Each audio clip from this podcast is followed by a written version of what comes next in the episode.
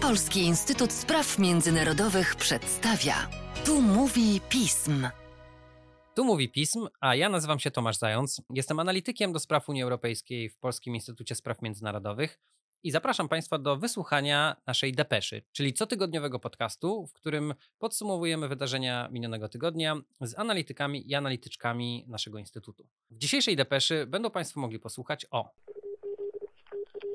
problemach z amerykańskim wsparciem dla Ukrainy, Pakiet, nad którym teraz kongres zaczął pracować, został zaproponowany ponad miesiąc temu przez administrację Bidena. Przez ten ponad miesiąc nie rozpoczęła się nawet merytoryczna dyskusja na temat tej części, którą stanowi pomoc dla Ukrainy. W zbliżających się wyborach w Egipcie Jest taki żart takiego komika egipskiego, Basama Yousefa, który odnosząc się do arabskiej wiosny, która zakończyła rządy Hosniego Mubaraka, on rządził 30 lat i on często właśnie mówi, że 30 lat to na Bliskim Wschodzie jest taka krótka pierwsza kadencja. Oraz o wenezuelskim referendum dotyczącym terytorium, które aktualnie należy do Gujany. To, co było najbardziej niepokojące, to takie bardzo dwuznaczne pytanie piąte, które dotyczyło poparcia dla tego, żeby utworzyć stan Guayana Essequiba i dołączyć ten region do map Wenezueli. To była taka zawoalowana zapowiedź czy groźba aneksji. Depesza pism. Dzisiejszą depeszę pism rozpoczynamy od rozmowy z Mateuszem Piotrowskim, naszym ekspertem do spraw amerykańskich. Cześć Mateuszu. Cześć, dzień dobry. Mateuszu, Węgry zapowiedziały wetowanie rozpoczęcia rozmów akcesyjnych z Ukrainą, więc żeby poszukać odrobinę nadziei, to swój wzrok skierowałem za ocean, a tam okazuje się, że republikanie zablokowali w Senacie ustawę, która miała zapewnić pomoc dla Ukrainy. Więc chciałem cię zapytać, czy masz dla nas jakiekolwiek dobre wiadomości w tym temacie? Nie. Jest źle, a będzie jeszcze gorzej. Tak bardziej serio już tłumacząc, no nie jest dobrze. To znaczy, po stronie amerykańskiej faktycznie nie jest tak, że wsparcie dla Ukrainy jest sprawą przegraną, ale czas gra na niekorzyść Ukrainy. I ta kwestia przyjęcia nowego pakietu pomocowego, który miałby zapewnić finansowanie na cały rok, po prostu się przeciąga w czasie, a w ogóle kwestia nie rozbija się o samo wsparcie dla Ukrainy. Pakiet, nad którym teraz kongres zaczął pracować, został zaproponowany ponad miesiąc temu przez administrację Bidena. Przez ten ponad miesiąc nie rozpoczęła się nawet merytoryczna dyskusja na temat tej części, którą stanowi pomoc dla Ukrainy. No właśnie, ale czy mógłbyś wyjaśnić nam to, ponieważ z tego, co ja przeczytałem, to w tym pakiecie są też inne rzeczy i głównie rozbiła się ta kwestia o to, że nie wiem, czy to republikanie, czy demokraci w tej ustawie wrzucili kwestię migracji Meksykanów, natomiast rozumiem, że oni nie zgodzili się na tę ustawę, dlatego, że ona w niewystarczający sposób ten temat migracji właśnie z, z południowej granicy e, traktuje. Czyli to był pomysł i czy możesz nam po prostu więcej powiedzieć o tym? Inicjatywa jest ze strony administracji Bidena tego wniosku i koncepcja była taka, że to będzie taki pakiet w stylu dla każdego coś dobrego. Wrzucimy tam i Izrael, bo jest bardzo nagły, wrzucimy tam kwestię migracji, żeby zadowolić republikanów, no i jeszcze Indo-Pacyfik i Tajwan, no bo to jest sprawa ponadpartyjnego podziału. I okej, co do Tajwanu zgoda. Izrael trochę się okazało, że jest z tym problem, bo republikanie chcieli ten Izrael wybić z pakietu. De facto w Izbie Reprezentantów przyjęto osobny pakiet pomocy dla Izraela, żeby pokazać, że to jest pierwsza potrzeba, to idzie w ogóle bez żadnej dyskusji. No, natomiast Senat tego pakietu nie podjął osobnego.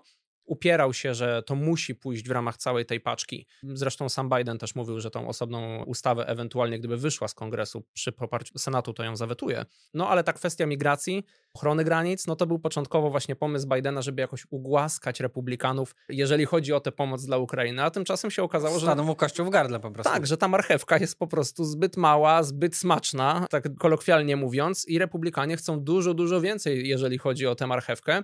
I to o, to o to się rozbija. Oczywiście stanowisko republikanów wstępne w ogóle było nie do przyjęcia dla demokratów, jeżeli chodzi o, o te kwestie ochrony granic. Oni chcą innymi skodyfikowania części przepisów, które obowiązywały za prezydentury Trumpa w oparciu o rozporządzenia wykonawcze, ale te negocjacje trwały no, kilka tygodni, trzy tygodnie powiedzmy i stanęły w miejscu przed ostatnim weekendem. Odstąpiono w ogóle od nich i właściwie teraz nie do końca było wiadomo, w którą stronę iść. Stąd też przydarzyło się to, co się przydarzyło. Senat odrzucił, a właściwie nie poddał pod głosowanie takie prawdziwe, to znaczy to było formalne głosowanie, czy dopuścić ustawę do głosowania w tym pierwotnym kształcie. Została ona odrzucona stosunkiem głosów 49 do 51. Potrzebne było 60 głosów, No właśnie, żeby ją podjąć. Chciałem cię o to zapytać, może to technikalia, ale tutaj chciałem skorzystać z twojej eksperckiej wiedzy, bo właśnie też to przeczytałem, że 51 senatorów zagłosowało przeciwko, a 49 było za. I to jest dla mnie jeszcze jakby logiczne, że tutaj po prostu większość względna. Natomiast do sukcesu potrzeba było 60 głosów. Dlaczego aż 60? Taka jest zasada w Senacie na 100 senatorów, że żeby zakończyć debatę nad jakimś projektem i poddać ją pod głosowanie, to formalne, czyli właśnie zakończenie debaty, zakończenie możliwości zgłaszania poprawek, to jest właśnie potrzeba 60 głosów, czyli takiej wyższej zgody co do tego, że przynajmniej zgadzamy się co do kształtu tego projektu i uznajemy go za zakończony, a potem dopiero w osobnym głosowaniu wyrażamy poparcie,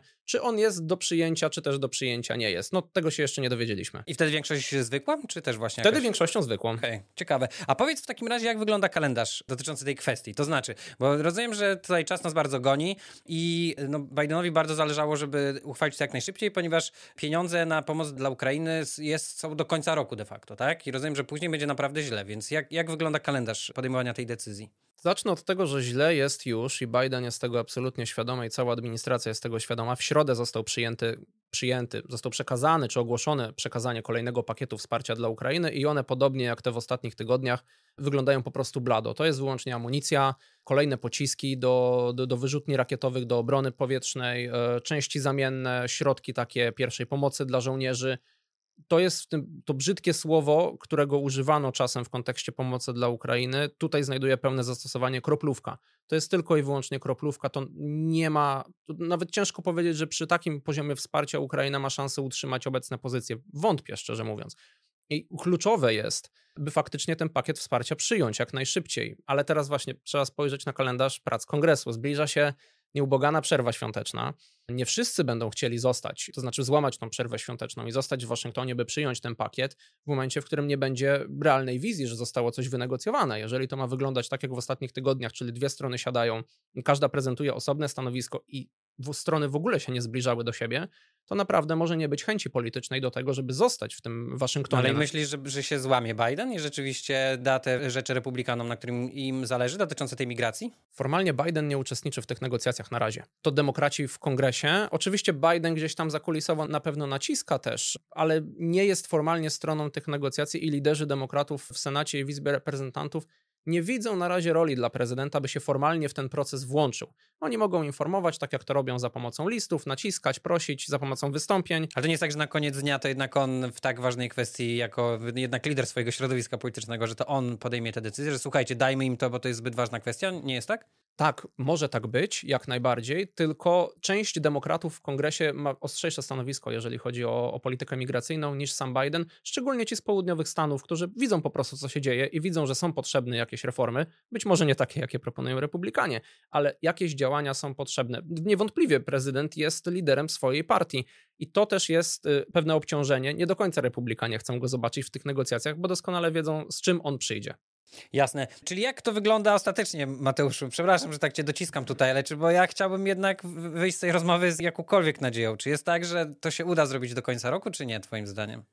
Ja mam szczere nadzieję, że się uda, bo po nowym roku trzeba wrócić do normalnych negocjacji budżetowych, które zostały odroczone przez prowizorium. Speaker Mike Johnson narzucił ciekawy schemat rozbicia budżetu na takie dwie części. Jedną trzeba wynegocjować do trzeciego tygodnia stycznia, drugą do, do chyba drugiego tygodnia lutego. W każdym razie zostawiono sobie dwa różne horyzonty czasowe ale te negocjacje się nie za bardzo zaczęły tak naprawdę. A przyjęcie kolejnego prowizorium ja już sobie nie wyobrażam. Za jedno poleciał speaker McCarthy. Kariera polityczna Mike'a Johnsona też może się nie okazać aż tak długa. I tak już część republikanów ma wrażenie, że być może ten McCarthy nie był taki zły i miał lepszą pozycję polityczną do wynegocjowania tych konserwatywnych, powiedzmy, elementów w ramach dealu z, z demokratami niż ma Mike Johnson, który w negocjacjach z liderami demokratów jest po prostu no, dość młodym politykiem, jeżeli chodzi o taką moc sprawczą. I to jest pewien problem. Dobrze by było, racjonalnie by było, żeby ten pakiet kryzysowy został wynegocjowany i uzgodniony, przyjęty jako, jako element prawa w grudniu. To by było bardzo racjonalne działanie. I to, tylko I to jest możliwe jakoś tam, rozumiem. to jest możliwe, jeżeli strony się dogadają, to by było bardzo racjonalne działanie ze strony polityków obu partii, tylko tutaj już zostawię to pytanie bez odpowiedzi, czy polityka jest racjonalna. Rozumiem, dziękuję, dziękuję ci za to retoryczne pytanie. Zamieniliśmy się nawet miejscami, ale wracam z powrotem do swojej roli. I na koniec chciałem cię zapytać, Mateuszu, co możesz nam powiedzieć właśnie na temat samej specyfiki tych dostaw, bo to wydaje mi się też taka interesująca kwestia.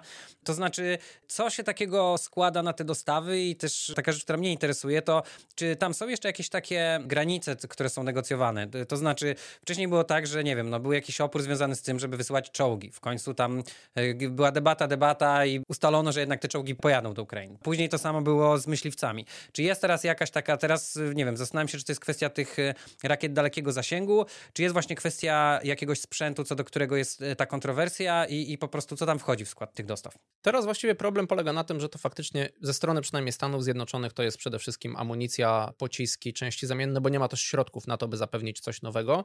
A dwa, nie ma też wystarczającego tempa dostaw tej amunicji, by na przykład przekazać kolejne haubice. Tak sobie wyobrażam pod kątem artylerii, kolejne wyrzutnie systemów HIMARS. Nie ma de facto rodzaju uzbrojenia, o którym byłyby rozmowy. Stany Zjednoczone mogłyby na przykład przekazać więcej pocisków tych dalekiego zasięgu, właśnie ATACMS, które w- niewielkiej ilości zostały przekazane. Zresztą nie ogłoszono tego, dopiero po fakcie zostało to potwierdzone, że faktycznie dotarły i Ukraina przeprowadziła pierwsze operacje z ich wykorzystaniem. Myśliwce po stronie Stanów Zjednoczonych dalej są nierozwiązaną kwestią. Amerykanie zgodzili się na szkolenie pilotów, ale, ale na razie nie ma żadnego zobowiązania dotyczącego przekazania F-16 przez Stany Zjednoczone. Ale czy to nie było jednak traktowane jako de facto jakby ot- otwarcie drzwi, że rzeczywiście te myśliwce będzie można przekazywać? Inne państwa mogą to robić, oczywiście, tak, tak. Wyrażono na to zgodę. Czy Amerykanie to zrobią? Mają, wydaje mi się, egzemplarze używane czy wycofywane ze służby, które mogłyby przekazać, ale do tego są też potrzebne te zaksięgowane pieniądze w- ramach kongresu. To nie jest moment na tą debatę. Teraz i Ukraina też to absolutnie widzi, władze Ukrainy to widzą. Teraz element debaty, który się toczy, to to, by utrzymać tę pomoc, być może przekazywać w ramach niej kolejne czołgi, gdy środki na to pozwolą, na przykład czołgi Abrams, których pula no, została dość niewielka, przekazana właściwie tylko po to, żeby przekonać Niemcy i ewentualnie innych w ślad za Niemcami, którzy nie byli przekonani. To jest pewna możliwość, ale jeżeli chodzi o jakieś super nowoczesne rodzaje uzbrojenia, wisi w powietrzu nadal kwestia no oczywiście udziału Stanów Zjednoczonych w tej koalicji samolotowej, czy to by były F-16, czy ewentualnie samoloty typu A-10, to jest kwestia otwarta, bo nikt inny nie mógłby ich przekazać.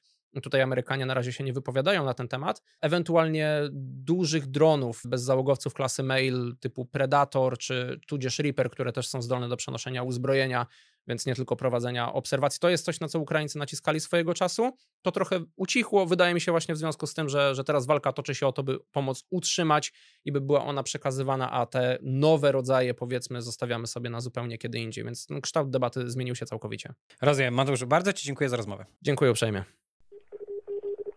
Depesza pism. W drugiej części dzisiejszej depeszy porozmawiamy o zbliżających się wyborach w Egipcie, a pomoże mi w tym Sara Nowacka, nasza ekspertka od państw arabskich oraz być może znają ją Państwo jako współprowadzącą podcast Depesza Pism, ponieważ Sara razem ze mną ten właśnie podcast e, prowadzi. Cześć Sara. Cześć Tomku, muszę się postarać nie zadawać ci pytań. No właśnie, jak się czujesz po drugiej stronie baru? Powiedz, chciałaś się sama zapowiedzieć? Miałeś takie, taką potrzebę? Nie, całe szczęście nie, także, także jeszcze, jeszcze jakiś tutaj zachowuję kontrolę nad Super. tym, po której stronie siedzę. No dobrze, to może ja zapytam w takim razie. Może już dosyć właśnie tej autotematyczności.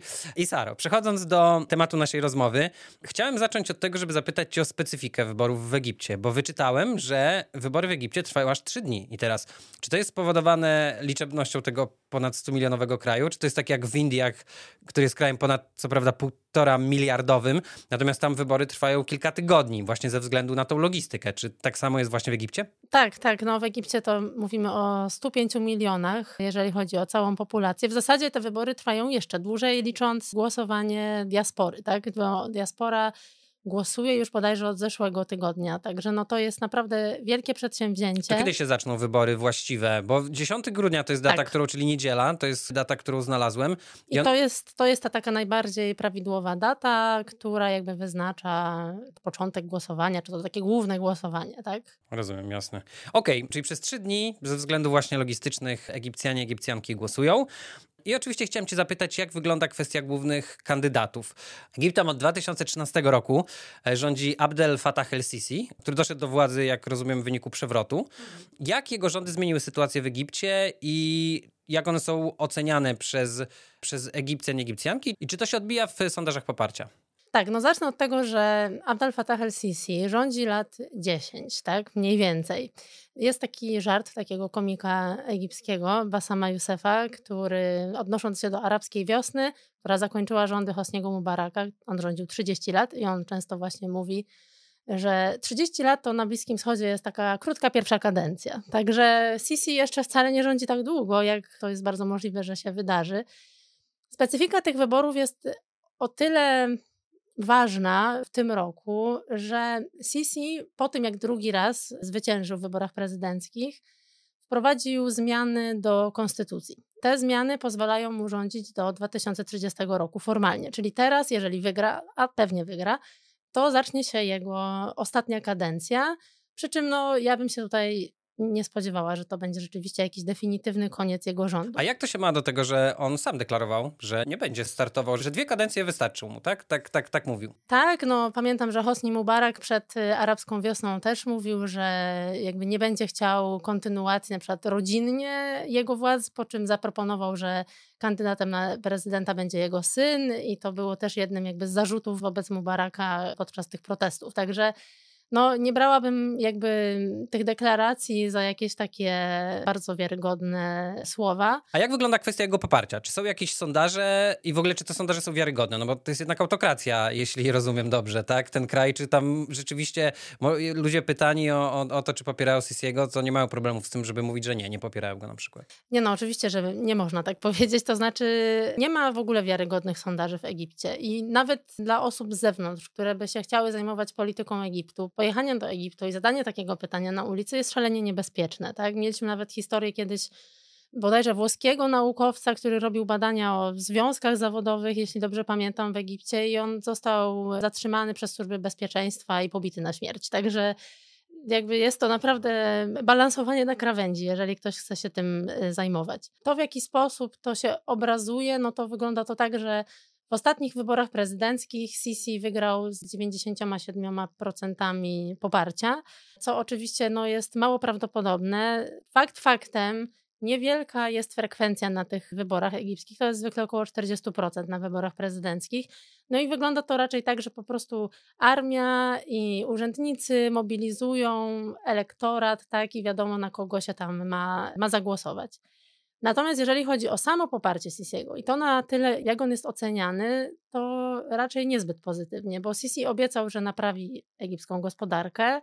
Nie zrobił tego. Sytuacja jest dużo gorsza niż była po arabskiej wiośnie. I to jest taki główny zarzut. Tak? W jakichś takich badaniach społecznych dotyczących tego, co Egipcjanie uważają za w ogóle jakby priorytetowy i najważniejszy problem w państwie, no to Egipcjanie zawsze wskażą, że chodzi o właśnie y, gospodarkę takie najważniejsze, bym powiedziała, wskaźniki, które nam mówią o kondycji egipskiej gospodarki, no to jest tak, inflacja na poziomie blisko 40%, Dolar jest warty obecnie około 30 funtów, gdzie w 2013 roku, czyli przed dojściem Sisiego do władzy, był wart 7 funtów. Czyli funt egipski, tak? To jest waluta um, oficjalna Egiptu. Tak, tak, tak, zgadza się. No taka spuścizna po Brytyjczykach. Więc to jest taki bardzo dotykalny dla mieszkańców obraz. Dług państwa wzrósł gigantycznie. W tej chwili mówi się, że to jest około 93% egipskiego PKB, to jest y, zadłużenie projekty, które Sisi wdrażał jako założenia mające właśnie generować miejsca pracy i ruszyć ekonomię, to były takie gigantyczne, tak zwane megaprojekty, czyli budowa nowej stolicy, budowa innych jakichś tam obszarów urbanistycznych, przekopywanie nowej takiej odnogi kanału sueskiego. To są projekty wymagające gigantycznego kapitału, który zwykle przychodził z zagranicy albo no właśnie z pożyczek, tak? Więc no znowu jakieś za granicą zabezpieczanie się finansowe, które tak naprawdę pozbawiło Egipt waluty obcej. I, I nie dały jakichś, rozumiem, bieżących benefitów, tak, e, ludności. Tak, tak, tak. I to wynika też, no nie wiem, czy mamy czas na takie chodzenie w jakieś takie szczegóły, ale jednym z czynników, który na to wpływa jest to, że bardzo duży wpływ na egipską gospodarkę ma wojsko nikt nie jest w stanie policzyć, no bo tak jak mówię, jakby dostęp do takich rzeczy jest raczej trudny. Nie jest w stanie dokładnie policzyć, jaki to jest wpływ. On się waha między tam kilka, a niektórzy mówią, że nawet 50% PKB to jest jakby kontrolowane przez egipską armię bo wojsko egipskie zajmuje się absolutnie cywilnymi projektami i na przykład było właśnie głównie zatrudniane do budowy tej nowej stolicy Egiptu, czyli no właśnie tak, biznes normalny, funkcjonujący normalnie, nie będący dofinansowywany przez państwo jak armia, nie ma szans konkurować z takimi przedsięwzięciami organizowanymi przez wojsko. No i to jest jakby jeden z tych. To do wojska mam nadzieję jeszcze wrócimy, ale to w międzyczasie chciałbym cię zapytać o coś takiego. Negatywna ocena w sytuacji ekonomicznej jakby Sisi po 10 latach, który nie, nie, nie do końca ma się czym pochwalić. Jak wygląda kwestia jego kontrkandydatów? Bo wynotowałem sobie i wychodzi mi tak, że jest tam trzech kontrkandydatów. Pierwszy, Farid Zahran, to jest osoba, która pomagała tworzyć Sisiemu jego gabinet po przewrocie. Mhm. Hazem Omar to jest człowiek, który nigdy publicznie nie skrytykował, czy nie, nie polemizował, nie, nie zgodził się z, z Sisim, tak? No i wychodzi, że, że jakby może jest to bardzo powierzchowna analiza, że tylko ten Abdel Sanad Yamama, e, czyli ten trzeci kontrkandydat, to jest osoba, która prezentuje jakąś realną alternatywę, bo reszta to jest, jak rozumiem, jakieś osoby z tego środowiska Sisiego. Czy, czy tak, tak, i nawet ten Abdel Sanad Yamama, o którym wspominasz, on się wywodzi z takiej klasy biznesowej, która tak naprawdę też opiera się na jakichś powiązaniach z rządem. Ci kandydaci, o których wspominasz, to są to jest taka opozycja właściwie w dużym bardzo cudzysłowiu, bo to jest opozycja kontrolowana, czy w jakiś tam sposób monitorowana przez rząd, akceptowana przez rząd, o może tak. Mówiło się nawet, że Farid Zahran, zanim ogłosił swoją kandydaturę, to w ogóle ustalił to z Sisim. Tak? On temu zaprzecza, no ale pojawiły się takie dowody. Także no, taka prawdziwa opozycja, powiedzmy, bojkotuje wybory. W ogóle była trójka kandydatów, z czego jeden to w zasadzie były tylko plotki, że będzie kandydatem, ale była, były dwie osoby, które autentycznie miały startować w wyborach. Jeden to był Ahmed Tantawi, a druga osoba to była Jamila Ismail. I teraz Ahmed Tantawi to jest osoba z takiej partii Karama, to znaczy szacunek po arabsku. On w 2022 roku uciekł w ogóle do Bejrutu na jakiś czas i wrócił w maju w tym roku i ogłosił swoją kandydaturę, ale nie udało mu się uzbierać do końca tam wymaganych podpisów. No i w końcu się wycofał, argumentując to właśnie względami bezpieczeństwa. No bo oczywiście był rzeczywiście nagabywany, był no, grożono mu, e, grożono jego rodzinie, tak, i mierzył się rzeczywiście... go regularnie tak, po prostu, tak? Dokładnie, żeby... dokładnie tak samo, dokładnie tak, a Jamila Ismail chyba nawet nie dotarła tak daleko, też po prostu wycofała się w końcu. Mówiło się jeszcze o takim generale Hegazim, który został usunięty z armii w 2017 roku przez Sisiego, że być może on jako właśnie taki też reprezentant tej klasy wojskowej, ale jednocześnie alternatywa dla Sisiego mógłby kandydować. Natomiast kandydaci z wojska muszą uzyskać taką specjalną dodatkową zgodę, której jakby dwa razy mu odmówiono udzielenia takiej zgody. To jakby co opozycja mówi, to jest tylko tyle, że no, dla nich ważne jest to, że wszyscy wiemy, jaki będzie wynik tych wyborów, tak? Ale proces jakby sam wyborczy otwiera trochę taką przestrzeń medialną, otwiera trochę przestrzeń publiczną, pojawia się większe zainteresowanie mediów zagranicznych, więc no bardziej opozycja w sumie liczy na to, że więcej oczu zwróci się w stronę tego, jak wygląda w ogóle życie Egipcjan pod władzą Sisiego, który no i jakby ta skala represji jest większa jeszcze nawet niż za Mubaraka i właśnie gospodarczo jest tragicznie. W ogóle pozycja Egiptu nawet tak y, w kontekście międzynarodowym i regionalnym osłabła przez te ostatnie 10 lat. Także tu jest chyba taka nadzieja. Czyli wygląda to w ten sposób, że opozycja wie, że jakby realnie jest w stanie jakkolwiek w tych wyborach zaistnieć czy, czy, czy wygrać, ale że wykorzystuje ten moment, żeby tak trochę rozepchać się łokciami i zwiększyć świadomość, e, nie wiem, swojego istnienia i w ogóle tych problemów, tak? Tak, to... tak. No wydaje się, że to jest w zasadzie jedyne, co oni mogą teraz zrobić. No i być może jakby wskazać światu, że Sisi pomimo tego, jak nam Mam wrażenie, że tak się często przyjęło trochę na Zachodzie, że taka dyktatura gwarantuje jakąś tam stabilizację na Bliskim Wschodzie, czy właśnie bardziej taką ekonomiczną, jakieś ekonomiczne benefity może, czy, czy bardziej przewidywalną politykę. No i właśnie chyba nie do końca tak jest, więc może, więc może to jest szansa po prostu, żeby ten problem bardziej naświetlić. To na koniec, ponieważ obiecałem, że wrócimy do tematu wojskowego, czy mogłabyś tak krótko podsumować, jaki jest w ogóle wpływ armii na, na życie w Egipcie? Ponieważ no, nawet z tego, co nam mówiłaś, tak, to jakby non-stop przewijają się nazwiska wojskowych, o tym, jak wojsko, nie wiem, prywatne firmy nie są w stanie konkurować z wojskiem. Jak wygląda ten wpływ e, i czy ta dekada Sisiego zwiększyła, czy zmniejszyła udział wojska w tym życiu politycznym Egiptu? Zwiększyła. No, wojsko w ogóle od y, w zasadzie powstania Egiptu kontroluje egipską politykę. Poza Mursim, prezydentem wywodzącym się z Bractwa Muzułmańskiego, który rządził bardzo króciutko i był w ogóle jedynym demokratycznie wybranym prezydentem. Każdy prezydent Egiptu wywodził się z wojska. No i Sisi też nie jest tutaj wyjątkiem. On też jest generałem, byłym ministrem obrony. Zresztą pod y, rządami Mursiego, tak trochę paradoksalnie. No i kiedy Sisi doszedł do władzy i w 2014 zmieniano konstytucję, no to na przykład pojawił się tam taki nowy zapis mówiący, że kiedy prezydent mianuje ministra obrony, to musi dostać zgodę też takiej Rady Najwyższej Militarnej i obsadził też Sisi bardzo wiele stanowisk w rządzie byłymi wojskowymi, obecnymi wojskowymi. Więc to jest tak na poziomie administracyjnym. Z kolei na poziomie takim już powiedzmy poza władzą, no to mamy ten komponent wojska, który wymyka się takiemu, po pierwsze budżetowi i wymyka się temu, co my tak standardowo postrzegamy jako te struktury związane z służbami bezpieczeństwa. No bo mamy właśnie firmy kontrolowane przez wojsko, jakieś drobne przedsiębiorstwa, które zajmują się wszystkim. Oni produkują makaron, sprzedają paliwo na stacjach benzynowych, naprawiają opony, budują, wydobywają mają, mają cement. Jakąś, mają swoje logo i jedną jakąś firmę, to byłoby... No właśnie tych firm jest tak dużo, że to jest właśnie trudno przez to policzyć. I nawet, co może jest ciekawe dla Polaków, którzy często jeżdżą na wakacje do Hurgady, czy Marsa Alam, czy Sharm el-Sheikh, mnóstwo hoteli, mnóstwo resortów jest pod kontrolą wojska albo w ogóle do niego należą i tym bardziej dlatego też wojsku zależy na przykład na tym, żeby sytuacja w Egipcie była stabilna, tak? Rozumiem. Saro, bardzo Ci dziękuję za to, że przybliżyłaś nam egipską e, politykę oraz za to, że się zgodziłaś, żebym to ja zadawał pytania i że nie zadałaś mi żadnego pytania o Egipt, bo myślę, że poradziłbym sobie gorzej. Także wielkie dzięki. Dzięki bardzo. Depesza Pism. Na koniec dzisiejszej depeszy przeniesiemy się do Ameryki Południowej, gdzie będziemy rozmawiać na temat referendum, które odbyło się w Wenezueli. Pomoże mi w tym Bartek Znojek, nasz ekspert do spraw Ameryki Łacińskiej właśnie. Cześć Bartku. Cześć Tomku. Bartku, 3 grudnia, czyli w ostatnią niedzielę, w Wenezueli, w której rządzi Nicolás Maduro, zostało przeprowadzone referendum w sprawie należącego przynajmniej de facto do Gujany, regionu Essequibo.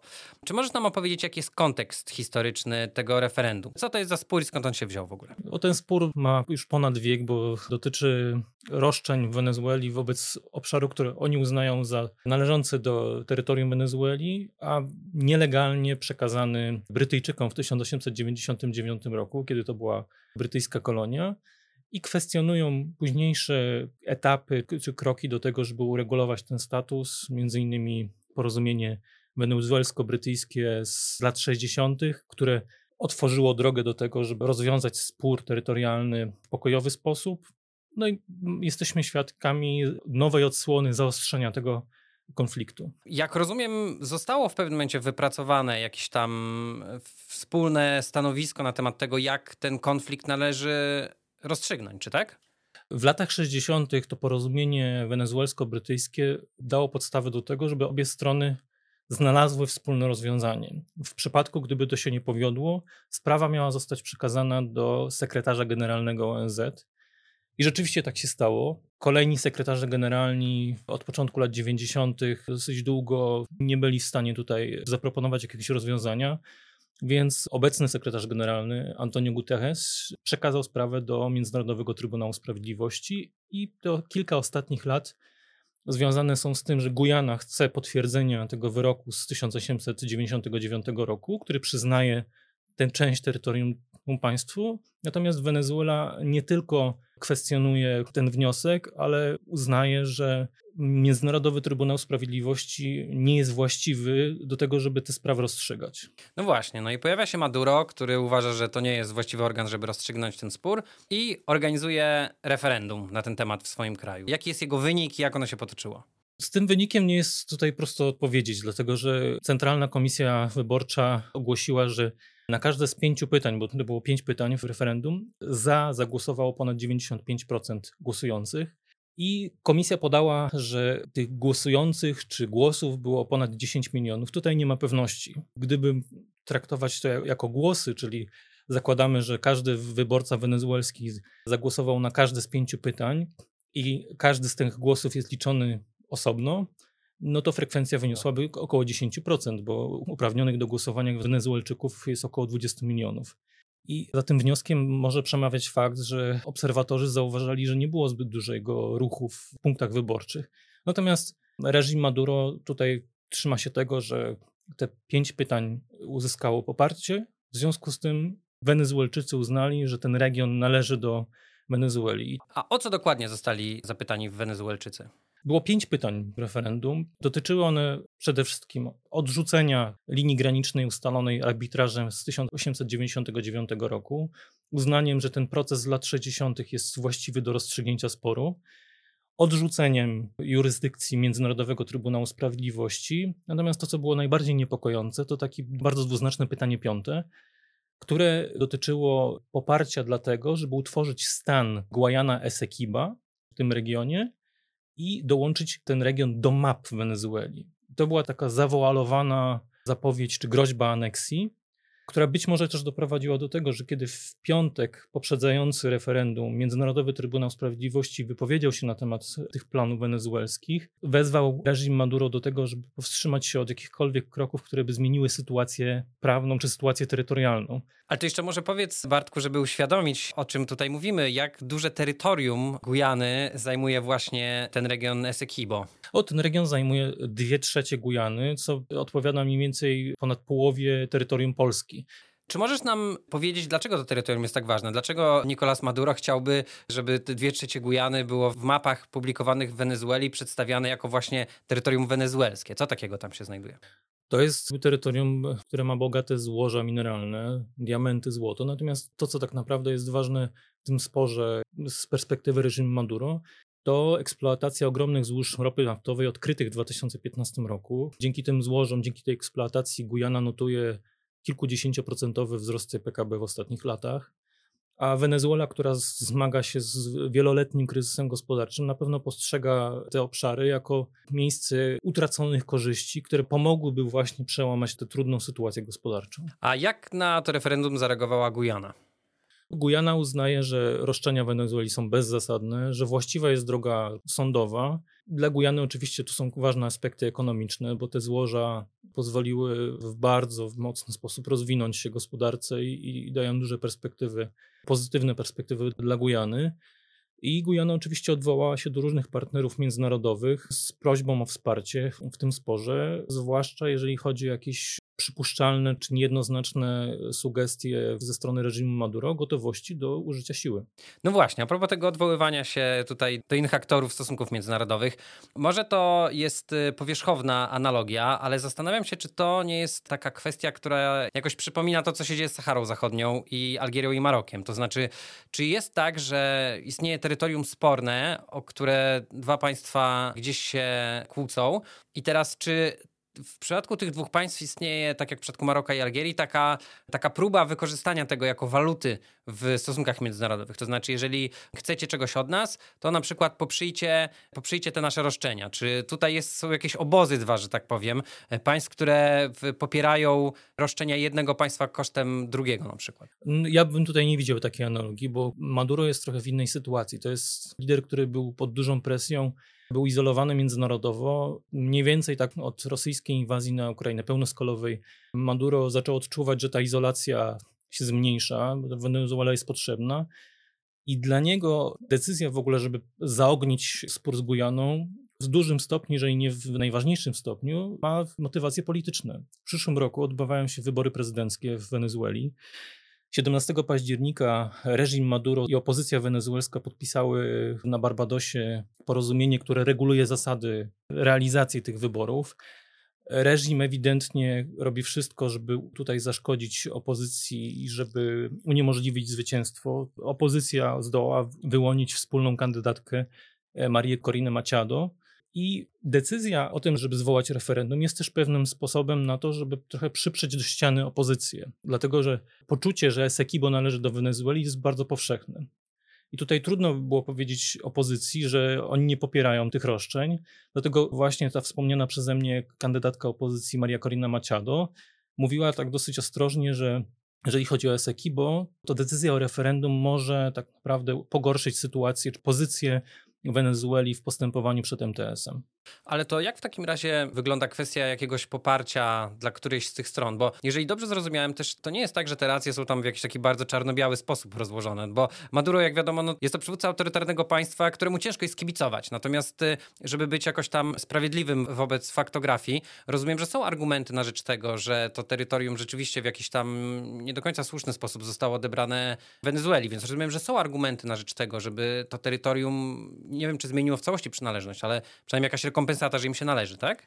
Te argumenty rzeczywiście to nie jest tak, że to należy do nas, tylko Wenezuelczycy to argumentują tym, że zostali niesprawiedliwie potraktowani. Natomiast tutaj stawka jest duża, jeżeli chodzi o samego Maduro. To jest kwestia utrzymania przez niego władzy, więc on próbuje skonsolidować rządy, skupić społeczeństwo wokół wspólnej sprawy, odwrócić uwagę społeczeństwa od długotrwałych problemów. Poza tym kryzysem gospodarczym to ogromną, masową emigrację dlatego że już prawie 8 milionów Wenezuelczyków jest poza krajem, prawie 3 miliony z tej grupy jest w Kolumbii, więc Maduro na pewno liczy na to, że mobilizując Wenezuelczyków wokół tej sprawy, która znajduje duże zrozumienie w społeczeństwie, jest w stanie dużo wygrać i no, mierzy tutaj wysoko i ryzykuje też to, że może przekalkulować. A jak jest z kwestią właśnie poparcia innych państw do tych jego żądań? Czy ktoś, ktokolwiek gdzieś tam, czy oni są osamotnieni, czy ktoś jednak popiera ich w tym?